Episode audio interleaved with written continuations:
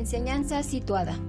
El presente video tiene como objetivo el presentar la información recabada y analizada por Frida Díaz Barriga acerca de la necesidad de diversificar y replantear las acciones educativas del profesor y sobre la manera como aprenden sus alumnos, en el sentido de vincular lo que acontece en la escuela con la vida. En principio, está dirigido a los profesionales de los campos de la pedagogía, la psicología educativa y social, así como a los docentes de diversos niveles y ámbitos disciplinarios, aunque también puede ser de utilidad a quienes enfrentan la tarea de educar en contextos comunitarios, abiertos y no presenciales.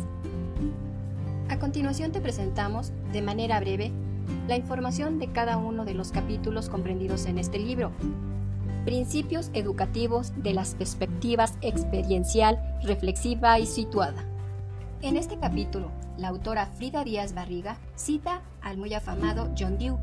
Sostiene que la escuela es ante todo una institución social en la que puede desarrollarse una vida comunitaria, que constituye el soporte de la educación. Es en esta vida comunitaria donde el niño o el joven experimentan las fuerzas formativas que lo conducen a participar activamente en la tradición cultural que le es propia, a la par que permite el desarrollo pleno de sus propias facultades, además de constituir una preparación para la vida futura. La escuela es entendida en sí misma como un proceso vital. La vida social en la escuela se basa en el intercambio de experiencias y en la comunicación entre los individuos. Por lo tanto, las consecuencias de cualquier situación no solo implican lo que se aprende de manera formal, puntual o momentánea, sino los pensamientos, sentimientos y tendencias a actuar que dicha situación genera en los individuos que la viven y que dejan una huella perdurable. Según los principios de Dewey, la educación puede ser democrática. Como tal, esta educación va a favor de la reconstrucción del orden social la educación científica, donde Dewey destaca el papel de la formación científica de los niños y jóvenes, así como la importancia de la experimentación por medio del método científico. La educación pragmática, centrada en la experiencia como prueba del conocimiento mediante el hacer y experimentar en que se participa el pensamiento de alto nivel. Educación progresista, plantea que la experiencia educativa es una reconstrucción constante de lo que hace el niño a la luz de las experiencias que vive y que por ende dicha reconstrucción es lo que permite al alumno progresar. En conjunto, estos principios establecen un balance entre el desarrollo intelectual, el social y el personal. Al ver las necesidades educativas, Dio funda la escuela experimental o escuela laboratorio, en donde se llevan a cabo principalmente seis puntos que fortalecen la enseñanza. Uno de ellos es las teorías psicológicas.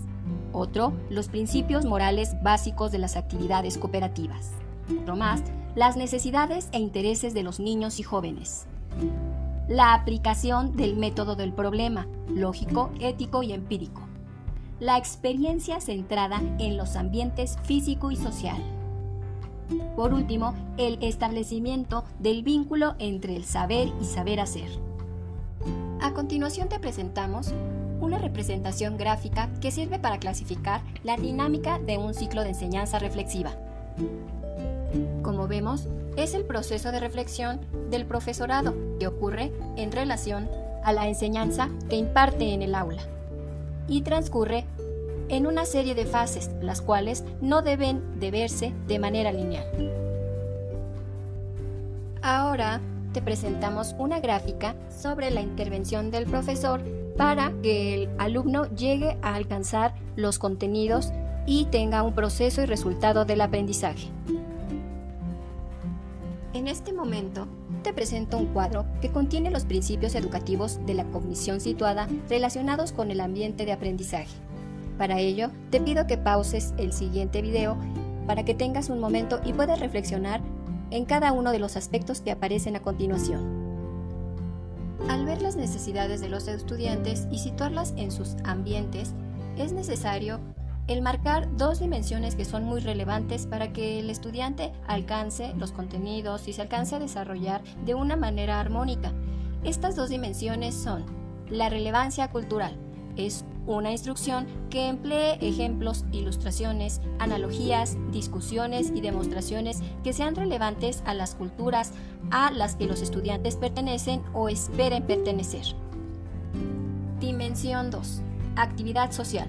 Una participación tutoriada en un contexto social y colaborativo de solución de problemas, con ayuda de mediadores como la discusión en clase, el debate, el juego de roles y el descubrimiento guiado y a partir de estas dimensiones se muestran seis enfoques instruccionales que varían precisamente en su relevancia cultural y en la actividad social.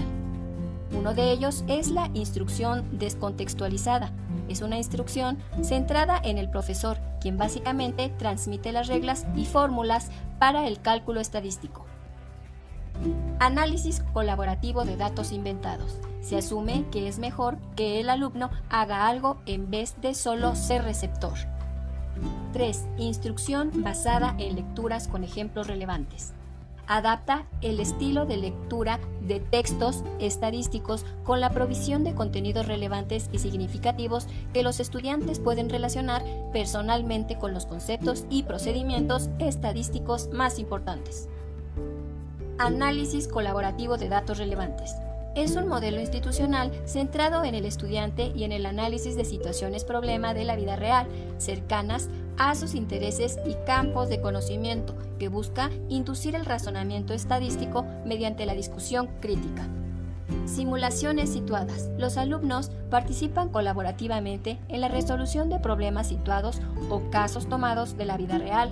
Aprendizaje in situ se basa en el modo contemporáneo de cognición situada, que toma la forma de un aprendizaje cognitivo, donde se pretende desarrollar habilidades y conocimientos propios de la profesión, así como la participación en la solución de problemas sociales o de la comunidad de pertenencia.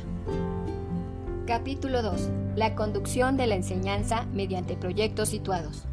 El aprendizaje por medio de proyectos es un aprendizaje eminentemente experiencial, pues se aprende al hacer y al reflexionar sobre lo que se hace en contextos de prácticas situadas y auténticas. Para ello, te presento un mapa conceptual.